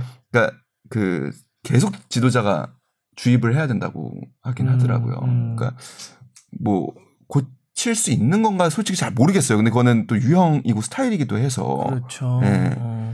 근데 그게 그렇게 보이는 거는 또 좀 어쩔 수 없는 부분 그런 이유가 또 예, 있을 것 같다라는 생각도 들고. 그 갑자기 2002년 월드컵 히딩크 감독의 기억이 떠오르는데 중앙 미드필더 음. 이제 막 우리 고민할 때 그때 우리가 평가전 때 계속 지고 막 이러니까 그때 미디어들에서 무슨 얘기를 했냐면 우리에게 플레이메이커. 고종수가 필요하다. 어, 뭐 플레이메이커가 어, 필요하다는 플레이메이커가 얘기가 필요하다. 있었죠. 그러니까 김남일 말 김남일을 음. 자꾸 쓰니까 김남일은 사실 막 뛰어다니는 스타일이지 이렇게 막 날카로운 패스를 또 이게 아니니까 그러니까 우리는 그때 고종수나 윤정환 음. 네, 이렇게 심취해 있었던 거였거든요. 근데 아. 안 쓰는 거야. 맨날 그러고 유상철, 김남일 더블 볼란치 놔두고 막 경기하니까 제 약간 그렇구나. 어 왜 패스 있는 선수 윤정환이나 음. 고종수 안 쓰고 왜 투박한 그러니까 우리가 보면 패스가 좀 투박한 것 같은 둘을 쓰지?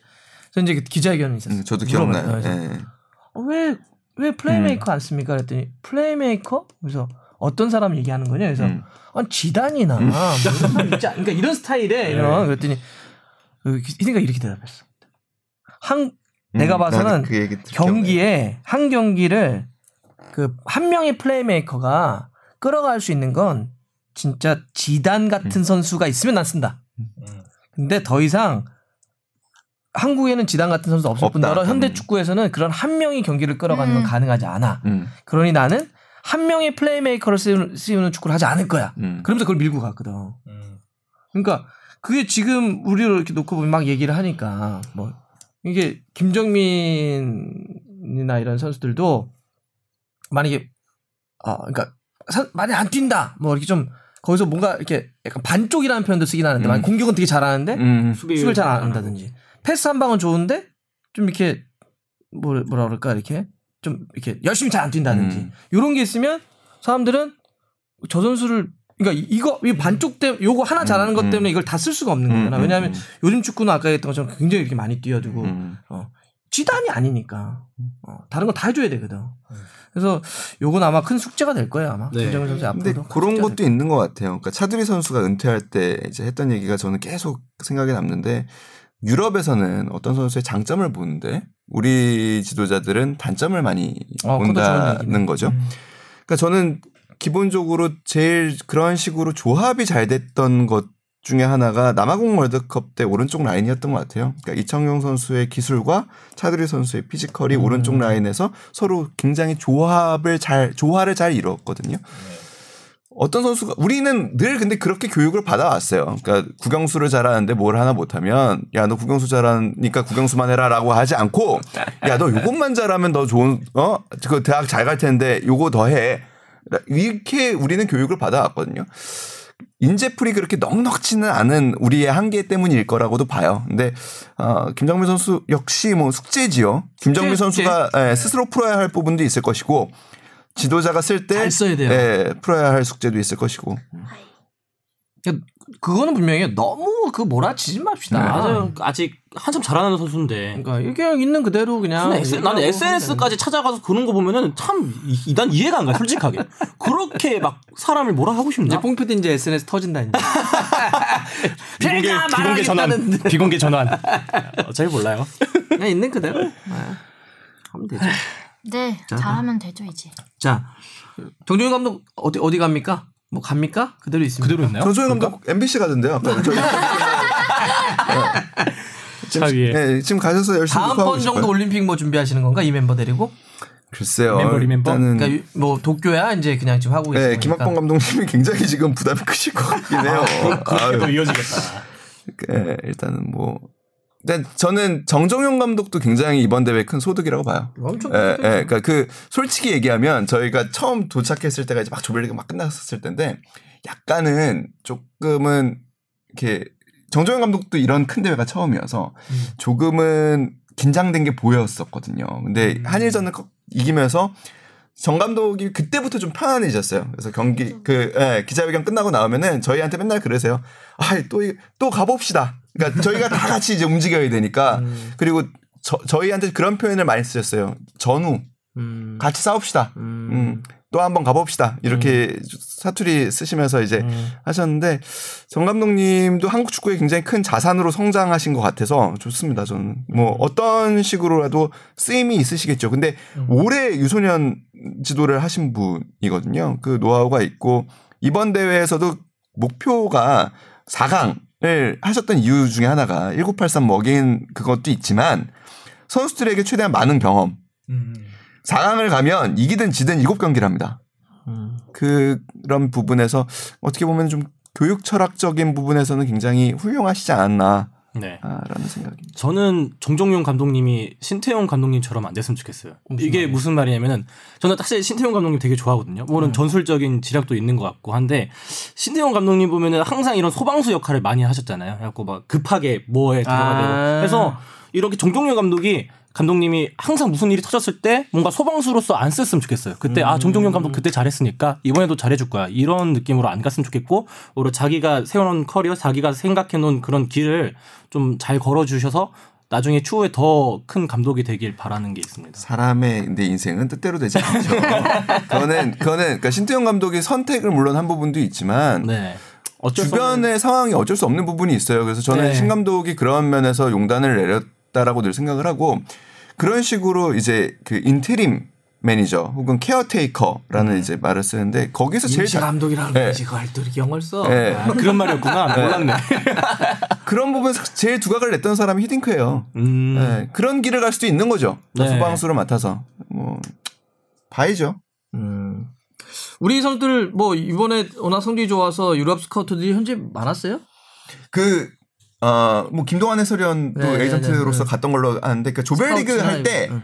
그 경기 사이사이에 미팅이 엄청 많았대요. 많았다 그러더라고요. 예, 예. 그래서 뭐 많이들 본 것 같고 특히 이번 그러니까 그래서 사실 유럽보다는 아시아나 그 아프리카 그리고 남미 선수들이 조금 더 열심히 하고 겨, 그 지금까지 성적도 유럽을 좀 좋았던 되니까. 이유 중에 하나이기도 해요. 어차피 유럽 친구들은 유럽 친구들이 계속 봤던 애들이 예. 예, 예. 그래서 아 이거 왜 물어봤냐면 뭐 우리 이제 팬들이 어 이거 성적도 좋았는데 준우승까지 했는데 우리 선수들 유럽 더 많이 갈 수 있는 거 아니에요라고 하는데 그런 가능성은 없을까요? 이강인 선수가 사실 그 대회 전에 했던 얘기예요. 어. 꼭 잘했으면 좋겠다. 어. 자기가 볼 때 우리 형들은 충분히 유럽에 갈 수 있는 능력이 있고 형들한테 아, 강인이 형이야. 아, 말하는 여기서 게. 자동차도 미담이 나와요? 그러니까 형들이 되게 좋은 기회를 이 대회를 통해서 얻었으면 좋겠다.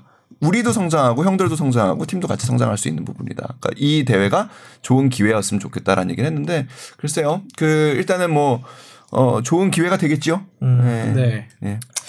뭐 네, 너무 봅니다. 너무 뭐 앞서갈 건 없을 것 같고요. 또 한편으로는 이제 프로팀에서 좀 더 자리를 잡고 더 많은 기회를 얻은 다음에 또 기회는 있을 것 같고 좋은 평가를 많이 받는데요. 제가 그 동환이한테 좀 얘기를 들었는데 실제로 제- 레터가 좀 오고 있대요. 오. 선수들한테. 근데 물론 있었겠다. 이제 의향서 같은 거죠. 지금은 뭐 음. 바로 이적 제안서는 아닌 것 같고 이렇게 이런 선수 관심이 있는데 얼마 정도 어떻게 네. 뭐될 수 있겠냐 정도가 오고 있나 봐요. 그래서 조금은 혼탁해지는 부분도 있대요, 사실. 뭐 그럴 수도 음, 있겠죠. 그러니까 한 선수의 이제 지분 싸움들이 이제 벌써부터 좀 벌어지고 있다고 그러더라고요. 음. 아. 그러니까 예를 들어서 이거 뭐 직접 들은 얘기인데 모 선수 이번 대회에서 굉장히 잘 한 선수인데 어, 이 선수한테 그러니까 수많은 에이전트들이 접근을 당했지, 해서 당했지. 야 지금 있는 에이전트하고 깨 어. 내가 어디 보내줄게. 어. 그러니까 이런 지금 뭐 음. 그런 일들이 엄청 벌어지고 있다고. 뭐 그러더라고요. 에이전트들이 알아서 하겠죠. 네. 저희야 뭐 선수만 얘들아, 잘잘 커라. 그러니까 선수만 잘 성장하면 되죠. 선수들 성장 얘기하니까 생각난 건데 우리 또 팬으로서 사실 저희가 U20 시작하기 전에는